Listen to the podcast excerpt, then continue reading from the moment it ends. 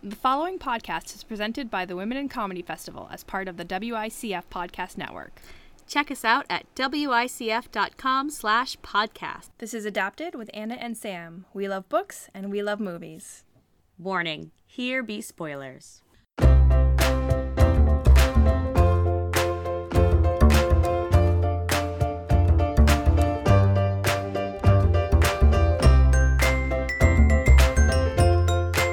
Welcome to Adapted with Anna and Sam. I'm Anna. And I'm Sam. In this podcast, we talk about a book, we talk about a, mo- about a movie or TV show based on that book, we play some fun games, and we encourage you to read and watch along with us. In this episode, we will be talking about The Girl with the Dragon Tattoo by Stig Larsson and the 2011 English language film.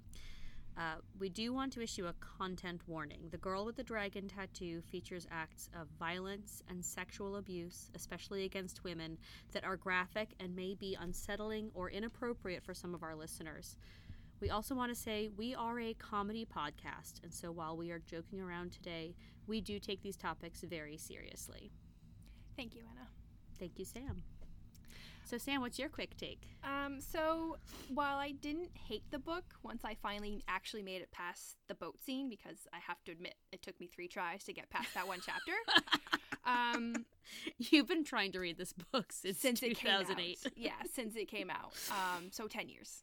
Ten Okay. years. Um, I'm not sure I truly understand why so many people would be like, "Oh my god, you have to read this book." Do it." Okay.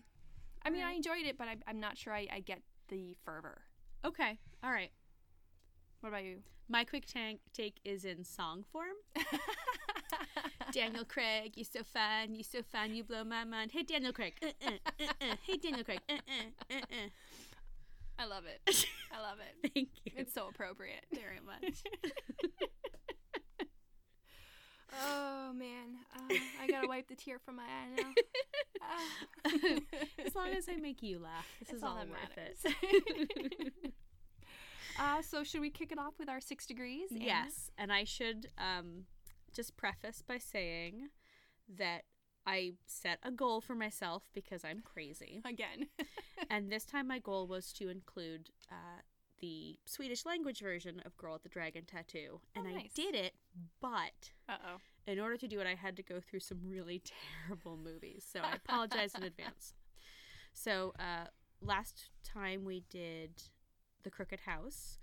One of the actors in that was Christina Hendricks. Mhm. She also was in Mad Men with Jared Harris. Both Jared fabulous. Harris was in one of the superior Harrises, really. Yes. He was in Sherlock Holmes: A Game of Shadows with Numi Rapace. Rapace, Rapace, I'm not sure if it's Rapace or Rapace. Rapace. It's a Swedish name, but I don't it's know. Italian. I I'm a, I apologize for every name I'm gonna mispronounce this podcast. Oh yeah, that we should have mentioned that. There's a lot of That's- Swedish names we're gonna butcher. I'm gonna tonight. butcher them, and I apologize. So Numi is in the Swedish version of Girl with the Dragon Tattoo with Michael Nyqvist. I loved him. He was lovely. Passed away recently, which is a shame.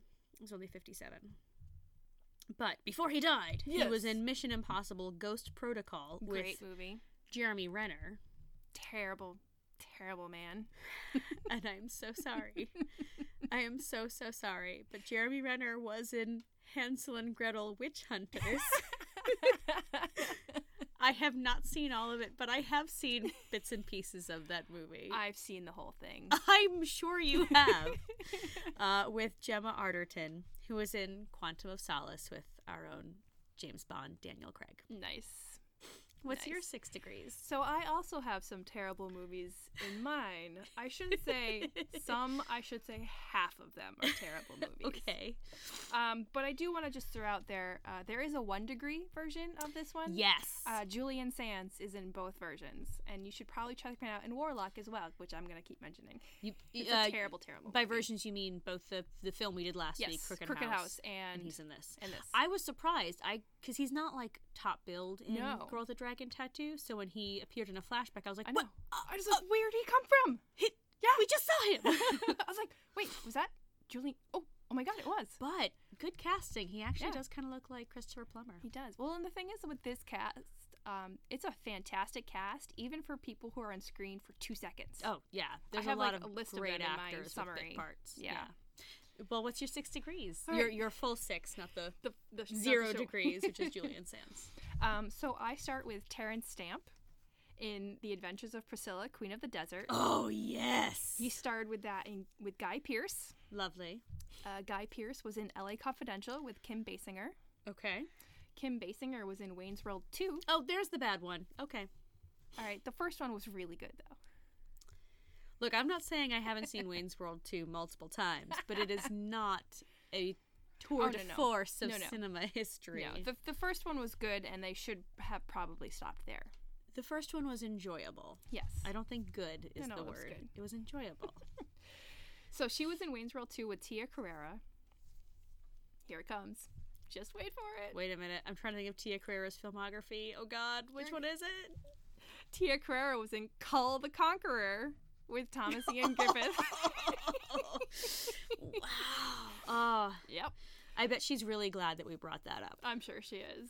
Um, so, wait, who else was in that movie with her? Thomas Ian Griffith. I don't even know who that is. He was the bad guy. I- he's like I a- haven't seen it, oddly he's- enough. He's like a stunt guy who like tries to act. So he's like, if you need a big hulking bad guy, he's generally the one you call. Like from the early '90s. Okay. 90s All right. period. Yeah. And then Thomas Ian Griffith was in Triple X with Vin Diesel. Oh, wow. Okay. And then Vin Diesel was in The Chronicles of Riddick with Joran von Wageningen. He played um her guardian, her old her new guardian who takes advantage Oh, uh, uh, the of Lisbeth sh- he plays Bierman, Bierman. the new guardian. Wow. Yep. Okay, that There is you uh, go. I beat you with the worst movies. you did. I had one truly terrible movie, but I you had a did have number. several. Congratulations. Thank you very much. You win the poop ice cream. And honestly, this was the easiest six degrees I've done all season. So I don't know what that because you says. just looked at your own DVD shelf and were like, Base. "Burm, burm, burm." basically. I think the only movie I don't well, no, I only own half of these movies. No, I only own two movies. Never mind.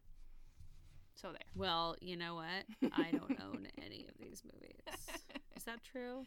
Yeah, There because you I don't go. buy movies anymore. No, no, you don't. All right, so Anna, do you want to give us your book report? I would love to. So, The Girl with the Dragon Tattoo, written by Stieg Larsson, was published posthumously in Sweden in 2005, translated and published in English in 2008. And by the way, the original Swedish title actually translates to Men Who Hate Women. And I bring that up because I think it's, while a little on the nose, very important thematically. and uh, just a little historical sidebar.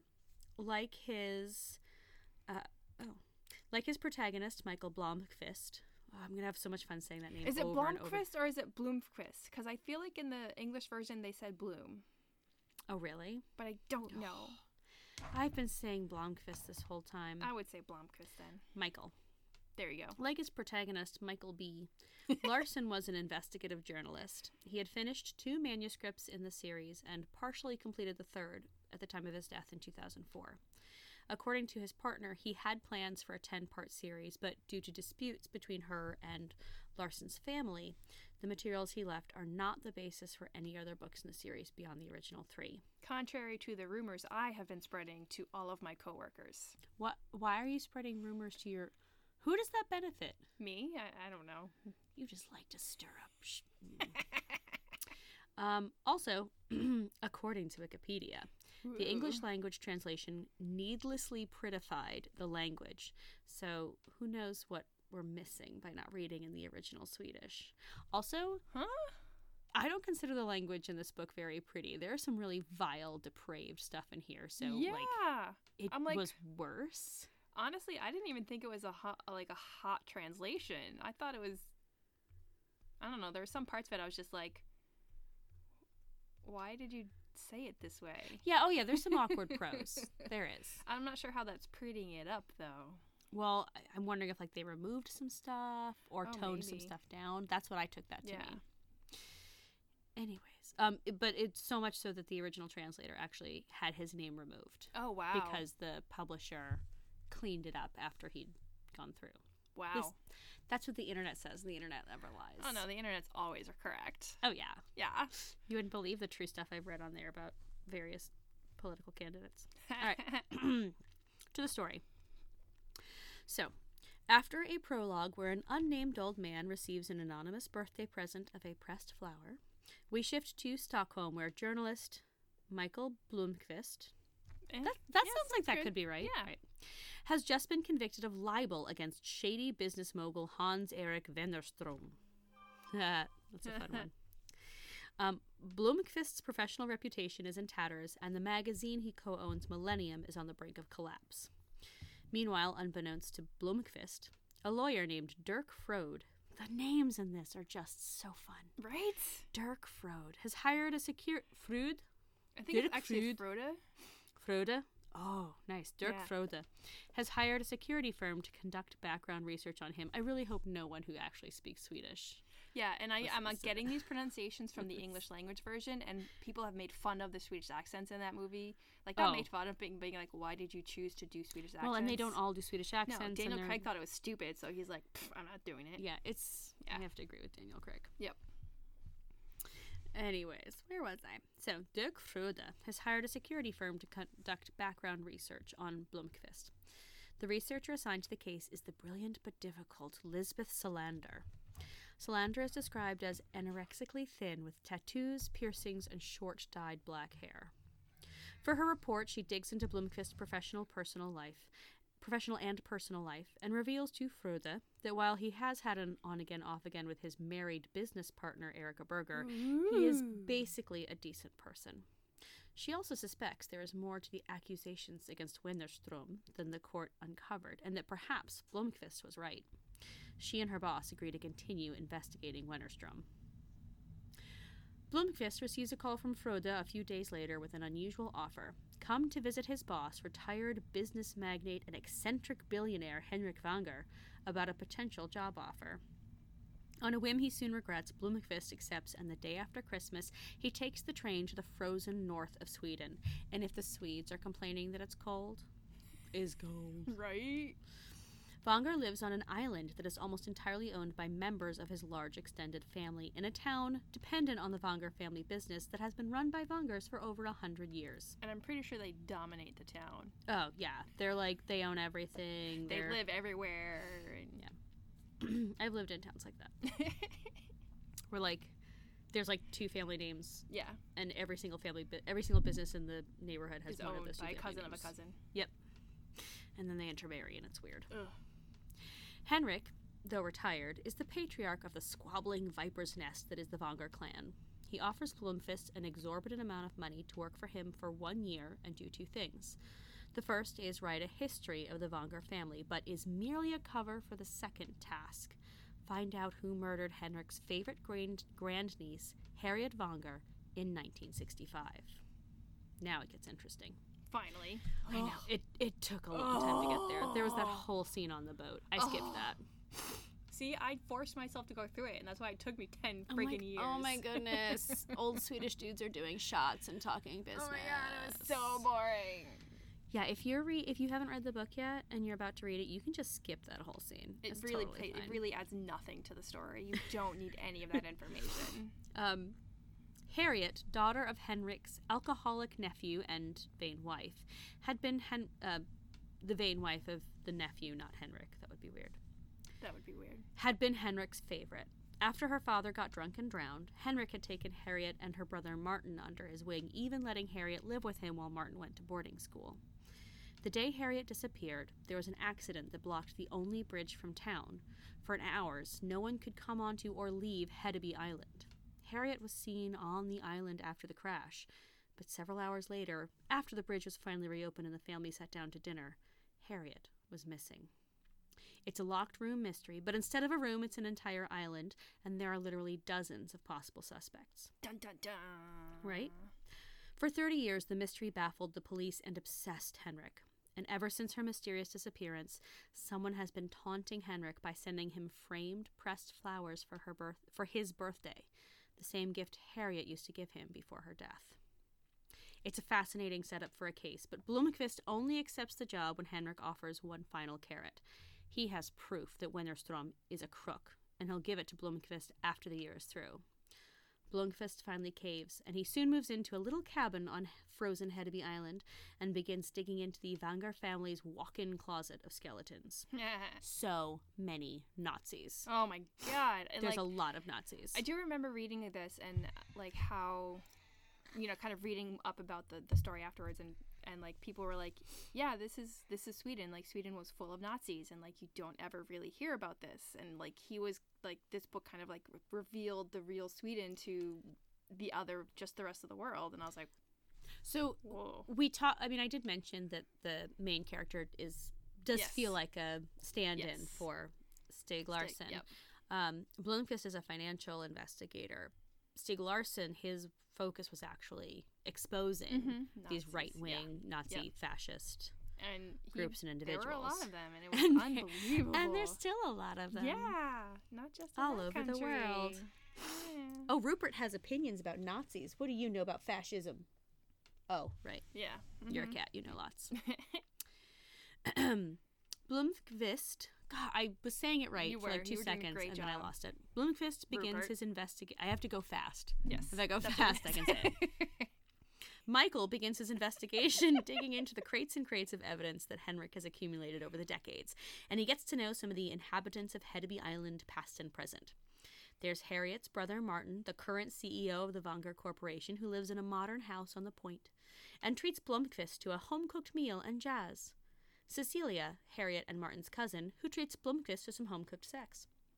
There's also Cecilia's estranged father and Henrik's older brother, Harold, a bitter old Nazi, one of several Nazis in Henrik's generation of the family, Mm-hmm. and Harriet's mother, Isabella, who is almost as unpleasant as Harold. and almost a Nazi, but she's too apathetic. Yeah, if she had an ism, it'd be not. She just doesn't care She enough. doesn't care enough, She just yeah. hates everyone. No. She's a conceited old person. Yes. back in Stockholm with our friend Solander. She has problems of her own. Due to unnamed troubles, Lisbeth Solander was volatile and violent as a child, and despite her diminu- diminutive size, has time and time again refused to be bullied, reacting with blows when she is attacked, easily overwhelming stronger bullies. But this got her in trouble to the point where, as a teenager, she was declared mentally incompetent and assigned a guardian. Due to her designation, the guardianship has remained in place even into adulthood. This was not really a problem when her assigned guardian was the sympathetic Holger Palmgren, but when he suffered a stroke, her case was reassigned to lawyer Niels Bierman. I do like that in the book he's referred to as Advocat Mm-hmm. Niels Bierman, and Mhm. I want to call people Advocat now, I know. It's like that's a great title. right? But he's not a great person. No, he's not. He's the worst. B- There's a lot of truly terrible people in this book. Right? Men who hate women. Oh, it's like the title. Aw. Oh, it's so subtle. Bierman takes away Salander's control of her finances, but soon reveals his true depraved nature. He uses his control of Salander's checkbook to force her to perform oral sex on him. Salander vows revenge. She doesn't trust the authorities and won't go to the police. She considers murder, but then she'll just be assigned another guardian to deal with. I mean, that was a good lesson that she did learn from Palmgren is to consider consequences of her Yeah. actions. Right, and murdering him would result in Bad someone things. Mm-hmm. potentially as bad. Also, you know, slightly immoral, whatever. Yeah. So she decides to set him up using herself as bait. I just want to repeat this is extremely disturbing. You may want to skip ahead if you don't want to hear this stuff. Mm-hmm. Solander meets Bierman at his apartment, but instead of more of the previous encounter, he handcuffs her to his bed and subjects her to a night of brutal rape and torture. In the morning, she is allowed to leave, limping and bleeding, but she does have the evidence to defeat Bierman. She had taken advantage of the security gadgets available at her investigating job and secretly recorded the entire encounter. She returns, stuns Bierman with a taser, and straps him down. She makes him watch her home movie, violates him, and lays out her conditions for not revealing the damning video to the world. He will release control of her accounts. He will not come near her. He will lie in his reports that they are having their monthly meetings, and he will arrange for papers to be drawn up for her to be declared competent and released from guardianship. He will also never bring another woman or girl back to his apartment, and to make sure he doesn't, she tattoos, I am a sadistic pig, a pervert, and a rapist in large letters on his chest, which is kind of badass. And I Yeah, think it maybe is. why my- people like this book. Yeah. It's because Lisbeth Salander is the avenging angel we all want to have. Yes. Uh, Blomqvist reports to his three month stint in prison on the same day that Millennium announces that Henrik Vonger is the new financial backer of the magazine. Hmm. It creates a stir, and Blomqvist gets to enjoy three months in the relative comfort of a s- cushy socialist low security prison. I mean, that sound that place sounded pretty. It basically pretty sounds like s- cushy. it's like sabbatical. Yeah. I'm like, he's just taking a vacation from his vacation, Yeah. And he gets a lot of writing done. right? In June, he returns to the north, and he finally breaks new ground in the mystery of Harriet's, disappe- Harriet's disappearance, uncovering clues that need additional investigating. Before he can share these discoveries with Henrik, the old man has a heart attack and is rushed to the hospital. With the future uncertain, Blomqvist shares his findings with Frode. Frode. Frode tells Blomqvist to continue and agrees to pay for a research assistant. In fact, Frode knows the perfect candidate, the talented Lisbeth Salander, and arranges for her to be hired. So we are more than halfway through the book, and our two protagonists finally meet. Finally, I was like, when are they gonna meet? It's like, are they just gonna dance around each other forever? oh my god. Blomqvist and Salander make a formidable team and have soon uncovered evidence of a crime far more heinous than they had imagined. In the 1940s, 50s, and 60s, a serial killer brutally raped women and mutilated their bodies in twisted emulation of passages from the Old Testament. Their logical conclusion is that Harriet had uncovered this killer and that was the motive for her murder. But which of the twisted Vanger clan was the killer, and are they still alive? Our heroes continue to dig, and it becomes clear that someone wants to stop them. An unknown assailant fires a shot at Blomqvist's head while he is alone in the woods, grazing his temple. Solander tenderly bandages his wounds and offers some very nice sex as a consolation. Then, the local cat, Rupert, listen to this part. Right? The local cat that Blomqvist had been friendly with is found dismembered and burned on their front porch. This is why you're an indoor cat only, Rupert. Mm-hmm. So someone is trying to send them a message. I mean, they're being pretty subtle about that message though, so they might want to step it up. Right. Or yeah, it's like, oh, you want me to not be in the woods? You want me to not hang out with cats? I'm not. I don't I'm not get clear it. what you're saying. Yeah, like you're sending me mixed mixed messages here, buddy. Yeah. Could you maybe like just just write a note, Right? Just tell me exactly what you want. leave a voicemail. While Solandra is digging through the Vanger Corporation archives, Blomqvist cracks the case. On the day she disappeared, Harriet was caught on camera looking with dismay and even fear at an unknown person across the street. Blomqvist finally finds the proof of who that person was, and it was Harriet's brother, Martin. uh, Blomqvist, Blomqvist, because he is dumb, goes to Martin's house alone. God, men are dumb. Yeah, yeah. Martin takes him into the basement and very politely shows him his torture chamber and then ties him up. It's so thoughtful. and he reveals the horrible truth. It was Martin and Harriet's father, Gottfried, who was the serial killer of women in the 40s and 50s. He also sexually abused both Martin and Harriet before his untimely death. After he died, Martin continued the family tradition. Isn't that nice? It's so thoughtful. But he was better of disposing of the bodies than his father was, so no one ever caught on. Martin hangs Blomqvist was- with a leather strap around his neck, slowly choking him to death, and he demands to know who killed Harriet. For all wait, his wait, wait. Martin didn't do it? no, for all his sadistic What? and murderous tendencies, he is ignorant of what really happened to Harriet. Martin didn't kill Whoa. her. Twist. I know. Blomqvist, however, is on the point of death when in strides the avenging angel Lisbeth Salander. She hits Martin in the face with his own golf club nice. and releases Blomqvist from his restraints. Martin makes a run for it and Salander chases him. He purposefully plows his car headfirst into oncoming traffic, dying in the crash, and Salander returns to bring Blomqvist back to the cabin and tend to his wounds. We're now left with two loose ends Harriet and Vennerstrom. Blomqvist solves the mystery of Harriet with some help from Solander's hacking skills. Cecilia's sister Anita, who lives in London and maintains very little contact with her family, was Harriet's best friend before she disappeared, and she was the one person Harriet would have confided in about her father and brother's abuse of her. Blomqvist finds out that Anita had helped sneak Harriet off the island away from her family, and then using Anita's ID, Harriet took her identity, fled the country, eventually marrying and starting a family in Australia. Blomqvist follows her there, where he finds her spending her days castrating sheep, drinking Australian beer, and running a gigantic farming conglomerate. Hashtag life goals. Uh, also, she apparently has like a super hot buff son. Right? So yeah, way to go, Anita, Anita slash Harriet. Harriet. Blomkvist convinces her to come home and see Henrik and put the ghosts of the past to rest. All along, Harriet herself was sending the pressed flowers to Henrik as a way of letting him know she was alive and well. She never meant to torture him, but in fact to reassure him. So, Clearly, that message went so astray. that backfired. People leave a voicemail. right? Just tell me what you want. Stop with the m- subtlety. The other loose end, Vinnerstrom. Vanger's inside intel on Vinnerstrom proves to be a dud, but yet again, Solander's hacking skills come to the rescue.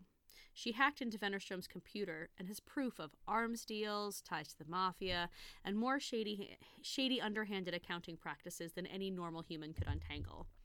It's the proof Blomkvist needs to take Vennerstrom down, and the expose and huge wave of media that follows saves Millennium and restores his reputation as a journalist. Aww. Meanwhile, Solander engages in some fun role play as an imperious blonde and cleans out Vennerstrom's accounts. She covers her tracks so no one will ever know who took Vennerstrom's money. But the revenge on Vennerstrom is complete, and hey, she's a millionaire now. Yay! So it's a happy ending, except that in the end, Solander sees Blomkvist with his old flame Erica Berger, and their partnership now seems at an end. Aww. And that is my overlong summary of Girl with the Dragon Tattoo. It wasn't that bad. Sam, would you like to tell us about the movie? Sure. Um, so I'm not going to do a summary of the movie again because this movie actually sticks somewhat mostly close to the it's, book. It's pretty close to the So, plot of the book. I think um, it's actually closer than the Swedish version. That's what you were saying. Yeah, Yeah, I the haven't Swedish seen version but- cuts. I I think it cuts more stuff out. I mean, it's not wrong to, in my opinion. There's so much in there that isn't necessary to tell a good story. It's a very long movie. It was a really long movie. But that's besides the point. But please tell us what you thought. All right, so my first thought on viewing this movie was, God, what a cast. And then second was, God, so many chances for snark. there are several. There are several. We're good at snark. Continue. Yay. I'm excited.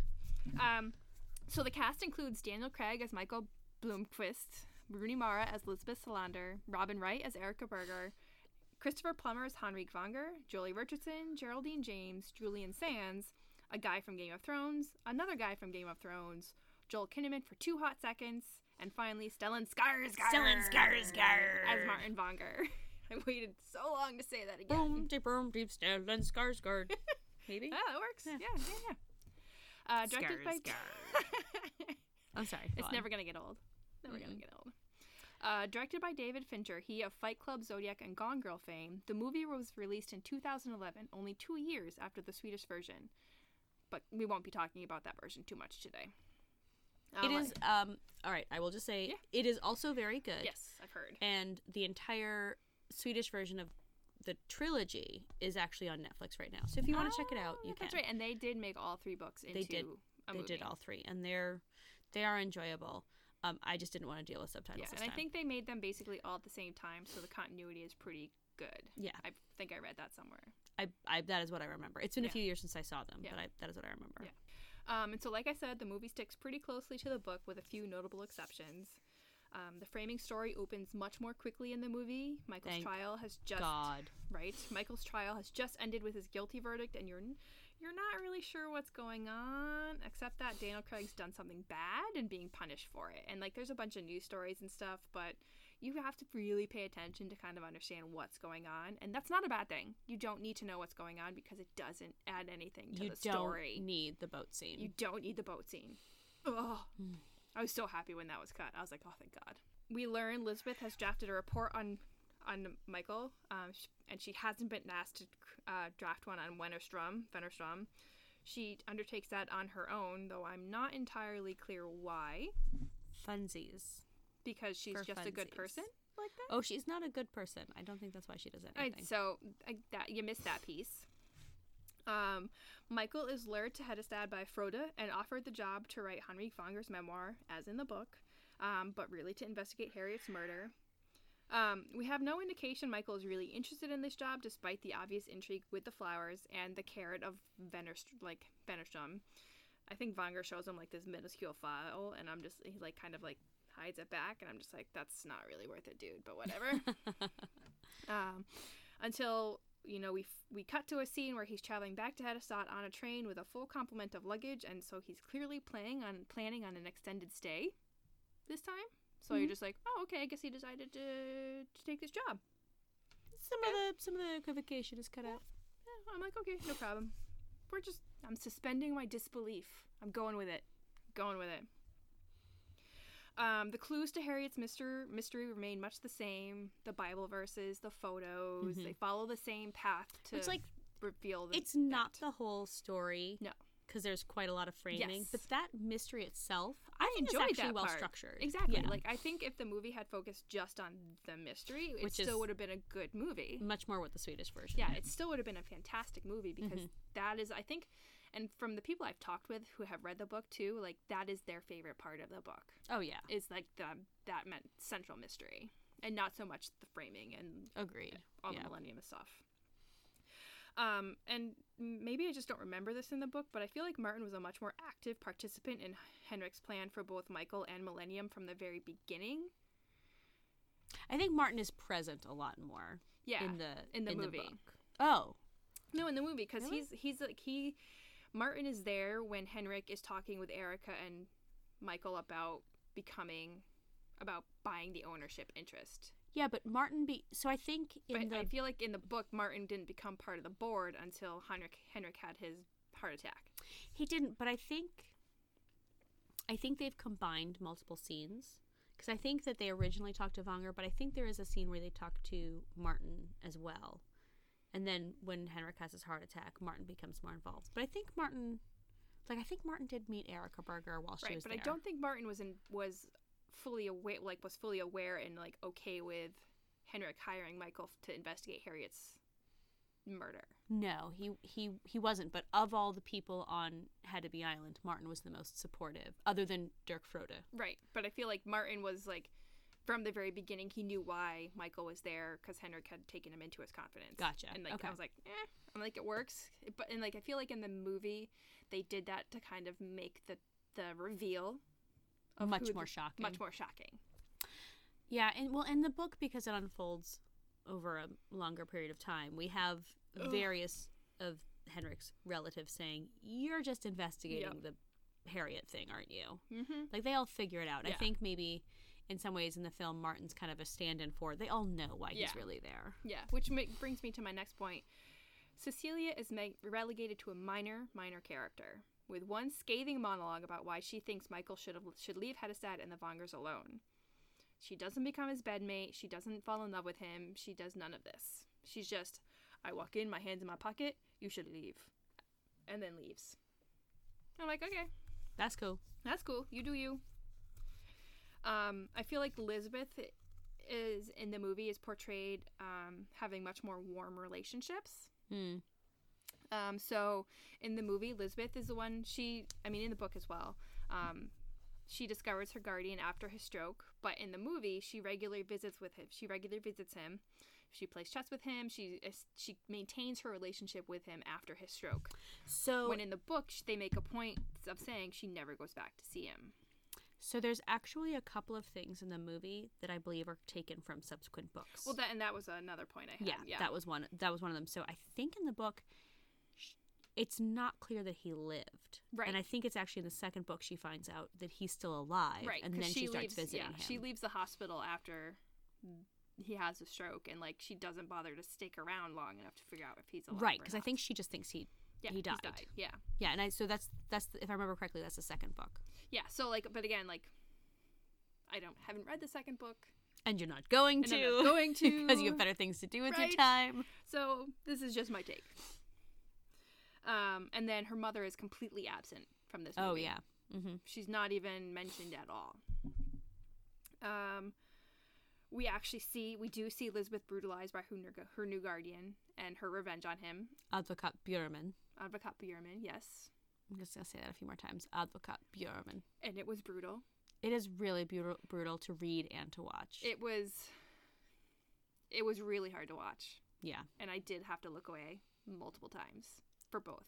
both his assault on her and Yes. her revenge assault were very disturbing to watch. Yes. Yes, they were. And they should be something, they should be. Yes. We should never become in like immune to that kind of violence. It sh- or It a should- nerd. That's the word I was looking for.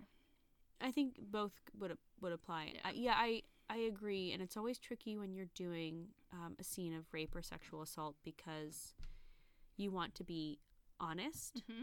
but then there's so many things where, so many times in popular culture, I'm like, do we really need this rape? Right. And like, so, are you just doing this yeah. because you're kind of titillated Yeah. by putting it in your story? Right. So one of my questions to you i- is about that. So Oh, Keep I'm that in mind. sorry, Don't I'm worry about getting it. ahead. I don't- please, I'm anticipating.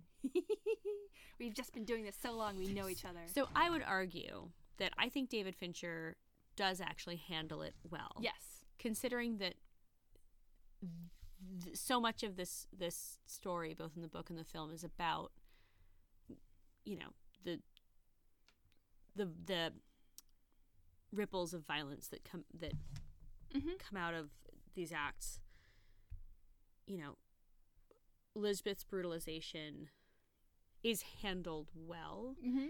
because it is so disturbing. Yes. So I would argue that it being so disturbing is preferable to it being Right. You don't want More it glossed palatable. Over. Yeah. And Yeah. so like um, you know, hi Rupert. I know Oh. it's it was a it was a Rupert- horrible scene. Rupert does not like violence. he doesn't, He doesn't. especially the violence against women and cats. and cats. Yes. And that this book is full of both, Yeah. which is honest like. It was hard to read the cat. It was hard to see the cat. It was hard to read the rape and, and the Ugh. revenge, and it was very hard Yeah. to watch both. Yeah. But anyways, we can we can move on. Yeah, let's move on. Yep. Um, Michael and Lisbeth still end up in bed together, inexplicably in my mind, without any sort of internal monologue from Lisbeth. I don't need any internal monologue. It's Daniel Craig. Well, yes, I totally agree, but she's just all of a sudden standing in front of him and takes her underwear off, and I was like, where did that come from? So, so for those of you listening, Sam just did a physical bit. Sam, Sorry, they I can't do- see you. I do physical bits a lot that you guys can't see. Normally, it, it doesn't matter because Anna's talking at the same time. I'm going to describe what Sam just did. She stopped, looked to the right, looked to the left, and didn't see anything. So if you can just picture that, that's what she did. I was looking around for a reason as to why she took her underwear off. Yeah, but we. we we're experienced podcasters. Clearly. we should definitely leave our day jobs for this. I'm, you know what? Uh, this is officially my two weeks' notice, and as soon as anyone I work with ever listens to my podcast, that's when it's going to click in. So Nice. I like it. I'm going to call that bluff. oh, we'll totally listen to your podcast, Anna. Send us a link. Mm-hmm. Oh, I've got a car trip coming up. I'm totally going to listen to it. Have you listened to it yet? Oh, it's on my to do list. It's in my, it's on my library, you know. My, I'll get my to it. coworkers are really nice. I shouldn't make fun of them. I'm sure they are very nice. And someday, maybe someone I know will listen to my podcast. As soon as we get those business cards, we'll we'll get so Yeah. many. Hey Rupert, you've got to stop talking. Yeah. Please stop. You, hey Rupert, you should do some more physical bits. Could Mm-hmm. you do some silent humor over to the side? Thanks. um, Better seen and not heard. right? So then we also lo- we learn the story of Elizabeth's childhood and, and what she did to her father and why she was truly declared mentally incompetent. And I'm assuming this was pulled from one of the later books as it was not included Yes. in The Girl with the Dragon Tattoo. Correct. And so that is also apparently Guardian stuff as well, um, Palmgren. Yeah. So if you ever do want to go back and either read the other two books or watch this or the I'll Swedish probably trilogy, watch the Swedish version trilogy. they do delve a lot more into her family history. Yeah. and it's there's actually some really interesting stuff in there. I don't know. And like, and so like uh, that would be, I think, one of the only reasons to keep reading because Michael wasn't enough for me to be like, oh, I'm gonna read more about this guy. Yeah, Elizabeth Salander is the real draw. Yeah, she's a, she's a real draw. And like in the first book, it's a little, she's rough enough around the edges where I'm kind of like, I need a little bit more of your backstory, girl, before I'm really Oh, they- they hundred percent on your side. They delve deep. Yeah, which is good, you know, and that's good to know. Mm-hmm. Um, so Martin is still the serial killer, and Godfrey, their father, is, is still a sadistic, incestuous monster. Um, the resolution of Martin's storyline still feels just as rushed in the movie as in the book, even without all the waffling about what to publish or not. Oh my God, Michael, don't publish. I don't even understand why that was even a question in your effing mind Wait, don't publish the truth about Martin. about No, about Harriet and Mar- yeah, Harriet Oh. and Martin. Really? You didn't think that there was. Okay, Yeah. interesting. Yeah, no. I'm like, what would have? I mean, the only thing I could have supported was if um, it truly would have gotten closure for people's families. Well, All right, so this is a weird moral conundrum because there was proof of like the identity of the women that Martin Yeah. had murdered over the decades, and Solander destroyed it. Yeah, that I did not agree with. So, But I don't think Michael should have published it uh, like as a news article. right. No. I'm I'm not sure I agree, but I also disagree with Solander's choice to Yeah, I to burn. all- definitely I, did not I don't agree know with why the she burn. did I that. don't either. And I'm not really sure I fully understand why she was so angry with Harriet. I, under I I I mean, think I get s- I get like why she was like not why she didn't get where Harriet was coming from right away Mhm. without because I think it was before she knew exactly what Harriet had gone through.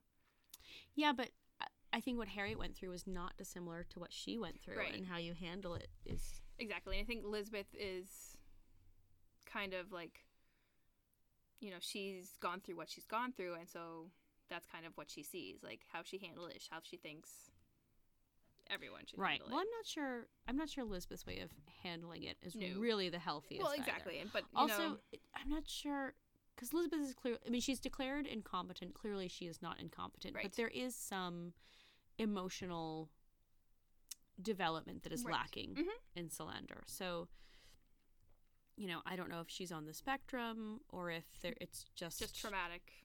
some kind of traumatic Yep. developmental Mhm. delays around her emotional development. But there's clearly some pieces that like don't quite click Right. for her Right. around interacting with other people and understanding other people's emotions. Yeah. And then s- like empathizing and. Yeah, she Yeah. does. She has a very strong moral core Mhm.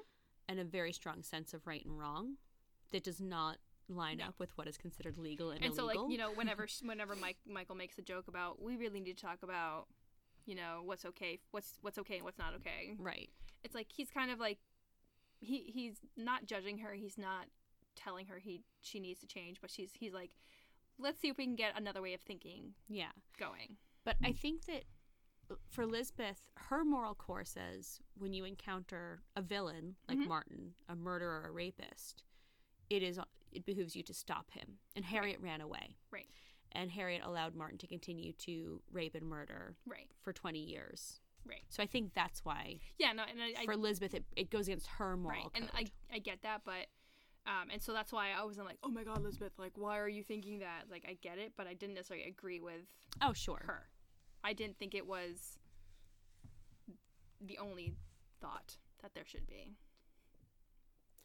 I think this is a very deep topic to dig into in a comedy podcast. Right? If yeah, I'm not even gonna. Say it. Let's. I st- I'm gonna stop interrupting you. That's what I'm gonna do. okay. um, and of course, the biggest, the largest change in, change, in my opinion, is the actual ending to Harriet's mystery. In the movie, she has been living unmarried in London as her cousin Anita.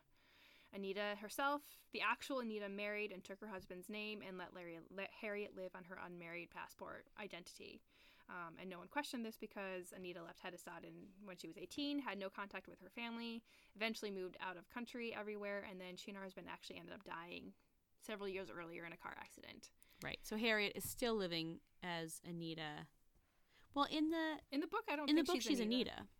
She's but but she is the one who got married. Right, exactly. It's- Whereas it's, in- reversed. And, And in the she ends up in Australia, and Anita, the real Anita in the movie, I don't think she ever ends up in Australia. I think she just tours London, like tours Europe and ends up Yeah, dying there's there somewhere in the there. movie. There's no Australia, which Yeah. is a darn shame. Because I was Right? really looking forward to meeting her son Jeff. so looking forward to that. it's a missed Hemsworth, opportunity, David Fincher. Come on, Right? So missed. you owe us some hot Australian abs, and I am disappointed in you. Yep. I know, and he's like, you have this entirely fantastic cast. Just add one more. Get any any one of the Hemsworths would have been Right? fine. Any one of them, even the lesser lesser Hemsworth. Yeah, Mm-hmm. I I honestly don't know how many there are. There's at least three. I believe there's four, and I'm not sure the I'm not sure the fourth one is actually an actor though. Honestly, put him in there. That's fine. It's totally fine. It's totally fine. I would have taken any one of them. All right, so that's a change we would make to the film. Yes. if it had been up to us. Yes. good Yep. to know. Um, and then after the wrap up to the central plot, there's still yet 30 more minutes of unnecessary wrapping up of the framing story, which is not essential to either character growth or plot. So why did we need to see this? So the only thing is, I again, we're going back to what the original trilogy was. Stop doing that. I'm s- well, but I'm telling you because I've read them. Lisbeth Salander ends both the book and the movie with Vennerstrom's money, Yes. and it is her having this money that then propels some of the things that happen in the second and third. And if book. they had actually made the second book into a movie, they would have been fine. I know, I see your point. I do. But did I mean did they wrap up the Swedish version with that? I honestly don't remember. Hmm. Well, so the other thing is that the because the movies are all like back to back. Yeah. I don't remember what happened in the first versus the second one. Yeah. They all kind of run together in Yeah. my head. Which is fine. So like they could have started the second movie with But it's it, This. it is satisfying to see Lisbeth Yeah, screw this guy over who's such a jerk. right.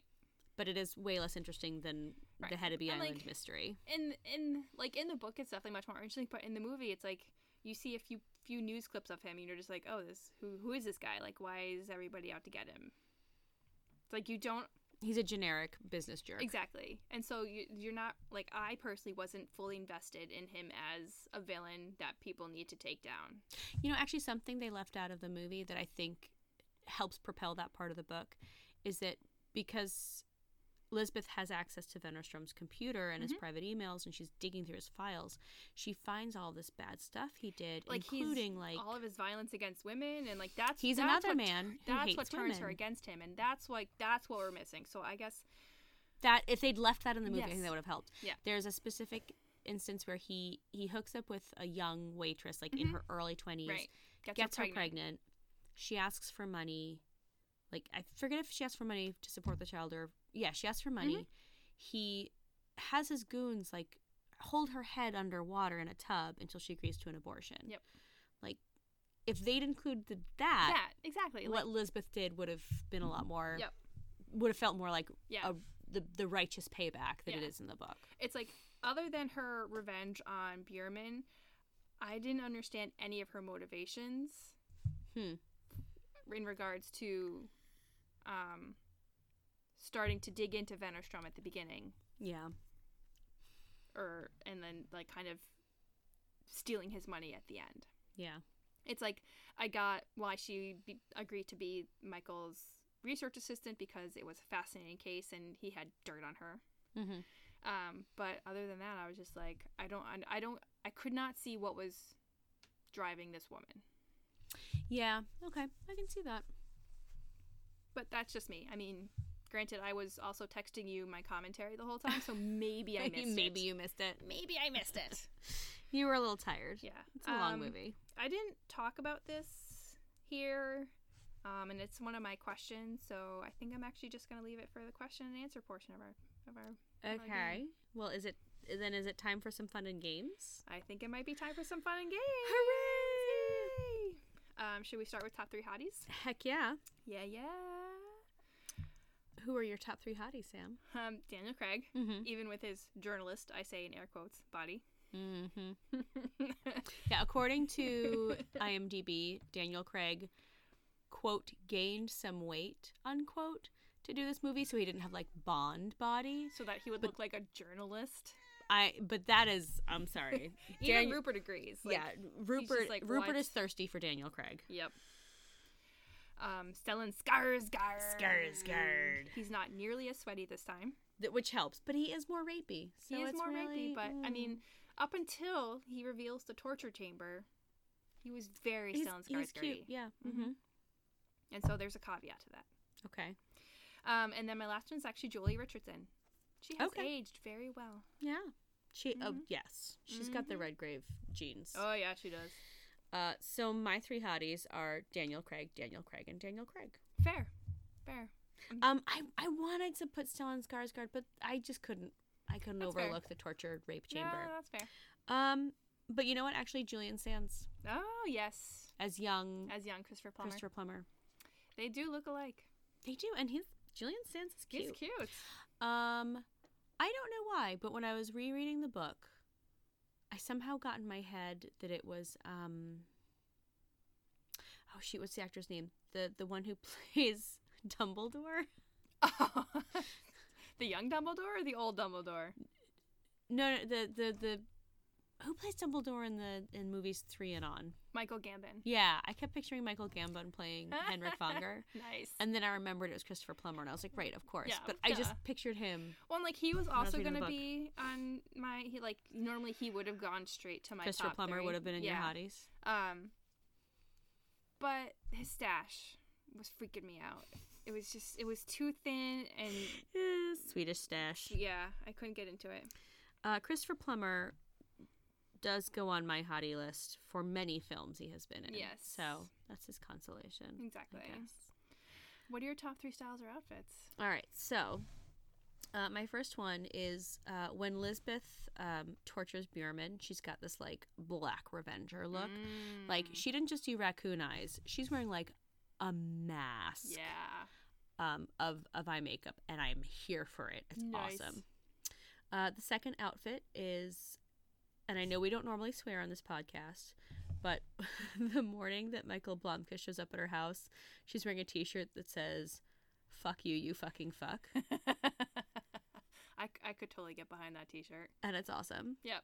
And then my third outfit is the combo of Michael Blomkvist's dad glasses and dad vest. Nice. It's it's real cute. What are your three outfits? so I only had two this time. Mhm. Uh, Daniel Craig's underwear. okay. Things I would like to see myself in. Right. Okay. Um, and then Rooney Mara's dragon tattoo. Okay. it's Mhm. underwear. Um, all right. Quizzes and questions. All right. What are your What are your I questions? Oh. only have one question. Okay. If you drank as much coffee in real life as the characters in this book, would you die? Oh yeah. Yeah. Yes, I would. That's kind of what I was thinking. Yeah, I would not have made it past like the first page. Oh my god. The first time I read this book, I was like, why am I craving coffee? Why do I want coffee so much? They drink. Co- it's like, every someone other- shows every up other at someone else's sentence. house at midnight, and they're like, "I'll go put on a co- pot of coffee." I'm Right? like, "Don't! No. It's Tea. midnight. It's- don't drink No. coffee." It's like no wonder you people don't get any sleep. Do the Swedes not know about tea? No, apparently not. I don't get it. That's my question. What's yours? what are your questions? Um so mine are actually a little bit heavy. Oh, good. I apologize for that, but Okay, I'm ready. um so we a little, we talked about that a little bit. So then, what did you think of Larson's inclusion of the violence against women statistics before each kind of section of the book? Oh, that was really interesting. I It thought. was right. So, um, yeah, at- at the beginning of each chapter, he's got a statistic about you know seventeen percent of Swedish women have been threatened by a man, and some percentage of women have been sexually assaulted. And I mean, clearly Stig Larsson had he had a point he was trying to make, and I, yeah, I, I, I gotta say, my kind of vision of what Sweden is is much more like Mm-hmm. I think I keep confusing it with Norway, Norway, because I keep thinking it's like this socialist paradise, but that's Mhm. really Norway, isn't Yeah, I it? think so. Yeah. Yeah. Um, fewer Nazis. I, I I thought it was. I appreciated it. Yeah, and I liked how it kind of like almost set up the part of the story that was upcoming. Yeah. You know, it really kind of helped set your expectations of oh, things just keep getting progressively Yeah. worse, Uglier. Yeah. Yeah. Mm-hmm. Um, what did you think of Daniel Craig's journalistness? His journalistness. Yeah, Uh. Did I his think? scruff and his glasses and All right. So Daniel Craig is not normally my type, and like honestly, his Bond is like he's fine. He's, I mean, he's a good Bond, but I'm not like not drooling over it. But um, he is super hot as Michael Blomkvist, right. and I'm like, oh, Daniel Craig with some scruff and some dad glasses, Mhm. and like not an ab fest. Like, oh, he doesn't have a six pack, But he's still got like a, a but he pack. still has a really yeah, Yeah. no, he's he's pretty darn smoking. His his abilities out as a writer and journalist, I don't know. I was not paying attention. I was looking at his beautiful eyes. It was funny too because I was basically making fun of him the whole time for his like quite obvious choices to portray a journalist, walking around with his glasses like on his chin in that Oh, distracting yeah. manner. Um, I'm a journalist. I put my glasses in weird places on my head. sorry, I just he, it was distracting Mm-hmm. because he's so hot, and I'm just like, I know you're trying to be like a serious journalist here, but you're just making me laugh, buddy. Hmm. okay, and then actually, I only had one heavy question. Never mind, this is funny. in all caps. Why did Daniel Craig highlight the entire effing report? Why did he highlight the entire What was the report? point of that? If you highlight every line, nothing is highlighted. There is no point. You are just basically saying everything has im- important is has an emphasis. Why?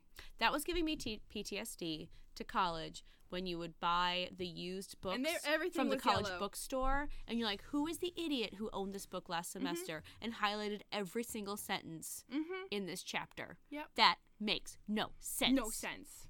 And I was like, Come who on. gave him that direction? If that was a choice he made, who didn't tell him to stop? I'm Everybody in disappointed- that scene. I was am wrong. disappointed in David Fincher. Yes. I am disappointed in, Daniel Craig. I am d- disappointed in the director of photography. I am disappointed in poor dead Stig Larson. Right? Uh, What the okay, heck? No, I'm going to take that back. That wasn't his fault. no. But I'm like, seriously. Have you? Yeah. Do people not know? What? It's like, have you never ever used a highlighter before?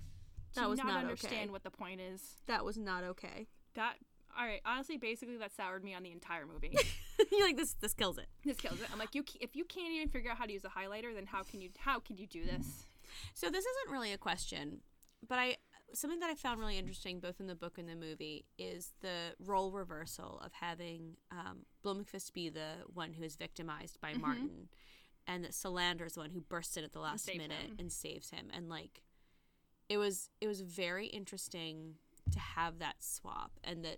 Michael Bloomfist is like physically incapacitated. He is overpowered, and like Solander is the one who No, I did who Mm-hmm. appreciate beats that. up the bad guy. yeah. No, I and I like that is one of the things I did like about this book is, um, women, despite all the horrific things that are done to them, are resilient Yeah. and strong. Mhm. and they don't like even Harriet with her running away, she did make something of herself.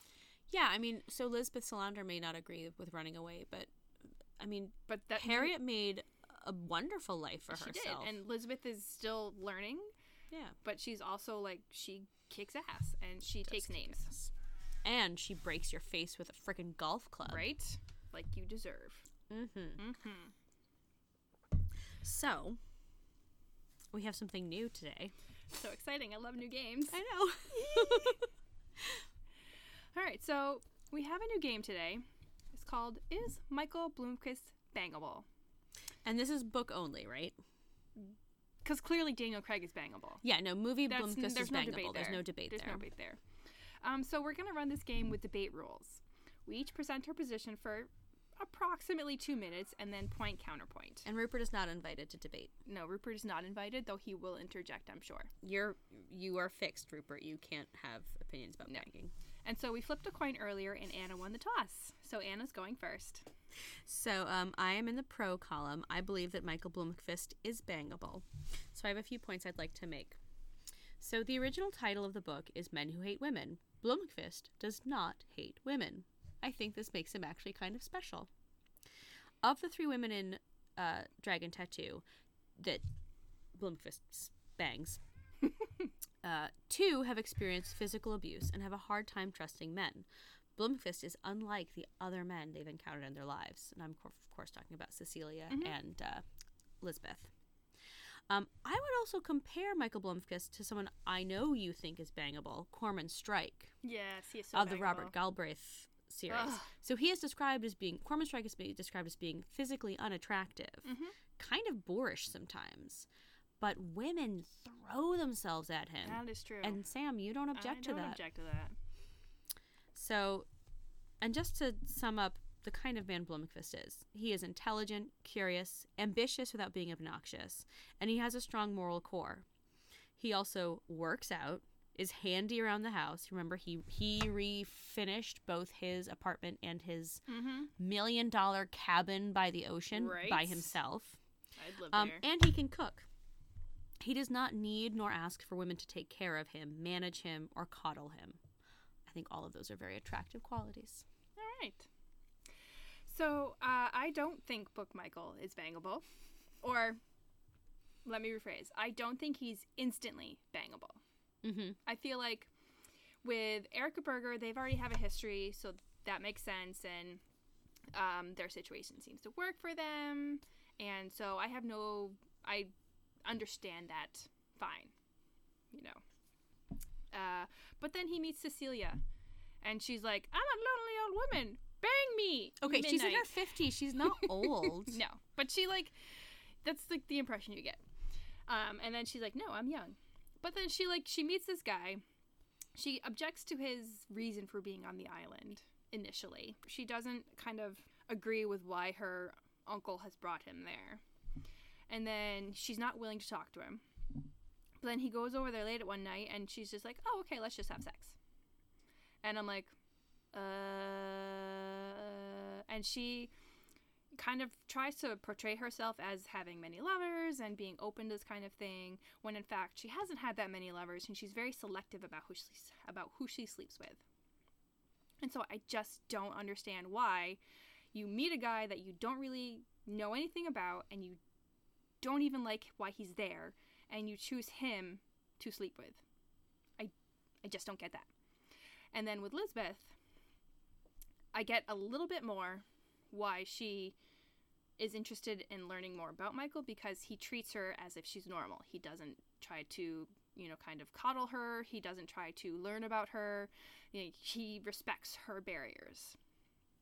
Um, but she is so kind of internal and caught up in her own life. I just, I don't understand why she is so easily caught up in Michael as a relationship possibility. And so I just didn't think that read true to who Lisbeth is. It's like I would have expected her to have sex with him and then move on and like still work with him and stuff, but not to kind of be like, oh, this guy is like, you know, the guy. And so I just I didn't I didn't see enough of the interactions between Cecilia and Michael and Lisbeth and Michael to be like, oh yeah, totally. I can totally see why you guys fell in love with him and you just want to keep going. So, my counterpoint Mhm. Mm-hmm. I would argue that for Cecilia, she did not intend to have a relationship with Blomqvist. And in Right. fact, the fact that she lives on Hedeby Island, where almost everyone is related to her, everyone knows her, everyone knows her family. This she probably doesn't get exposed to a lot of outsiders, let alone outsiders who are guaranteed not to stick around. It's not like he moved there. He was there temporarily. So I think the appeal may have been that there was no um she would be able to keep this relationship somewhat secret and there was no you know long-term possibility falling in love with him was not the plan Mhm. and i would argue the same thing for lisbeth solander she originally started out with i'm gonna bang this guy and it was only after they'd been sleeping together and working together for a little while that she realized her feelings were becoming stronger and it was not her original plan Right. So that's my counterpoint My counterpoint is um, for Cecilia, yes, I agree she didn't plan to fall in love with him. But there's one point in the book where she breaks it off with him and says, um, and like admits to her loneliness and stuff like that. And that was what it started. But um, she says that she voluntarily doesn't go out and seek this kind of thing out. And like she purposely keeps it secret so that she doesn't have to worry about her family. I'm like, I don't like she just she reveals herself to be the kind of person who's not into that kind of thing anyway. She's not looking she doesn't like go out looking for this kind of thing. And so I just I didn't with all that she with all that she revealed when she broke up with him, I just didn't believe it that she would have initi- initiated it in the first place because that's just not who she to- that's not who she was. That's sh that's what she admitted. That's not who she was. Um, and then with Lisbeth, I mean, I see your p- your I see your counterpoint, um, and that she definitely didn't plan to fall in love with him. Um, but I just when she admitted to herself that's what she had done, I was like, is it really? Hmm. Is it really? Or, you know, it's like, are you really? Are you really assessing the situation? Are you just, are you just kind of assuming it's love because it's something you haven't felt before? And so it, it just it didn't ring, not true, but it just it didn't seem like that's what it all fully was. So I'm going to break the rules a little bit and just make one more counterpoint, which is that it's possible. It's not Blomqvist who the problem. It's just that Cecilia's nuts. Well, that was clearly the tr- like clearly the case as well. she was All right. definitely not. She's a monger. Well, I would like to invite our listeners to let us know who won that debate. you be the judge. Is Michael Blomqvist bangable? Book version only. Let us Right. know your thoughts. Oh god. And now it's time for fake awards. Yay. Sam, what are your fake awards? All right, I I got some. so the Jeff Goldblum Award for me goes to the incredibly obvious shots of the incredibly bad cell phone service up in Sweden. Uh, the award for making my blood boil goes to the bloody stupid highlighting technique of Daniel Craig. Never gonna let that go. I will never see Daniel Craig the same again. No. Nope. Did we actually see that it was him doing it, or was it like we see hands I think doing it's it? just Like, could it have hands. just been like It the could- props guy? It could have been, yeah. Daniel Craig wasn't even on set that day. No, he probably deserves none wasn't. of our blame. yeah. This was sec- this was second unit stuff. Oh, Um, and then the that the dad bod award goes to Stellan Skarsgård. You're not, wait. you're not fooling anyone, Daniel Craig. That is Sta- not a dad bod. Stellan Skarsgård wins the dad bod over Daniel Craig. Daniel Craig does not have a dad bod. He has a bond bod. It's still this a bond was like, bod. oh wow, okay. Look, if they want, if I'm, I'm willing to judge a rematch if Stellan Skarsgård and James, Bo- I mean, and Daniel Craig. he called him James Bond. uh, I did. uh, I am happy to judge a rematch anytime you boys are available. right? Just like let me make sure I can get a babysitter.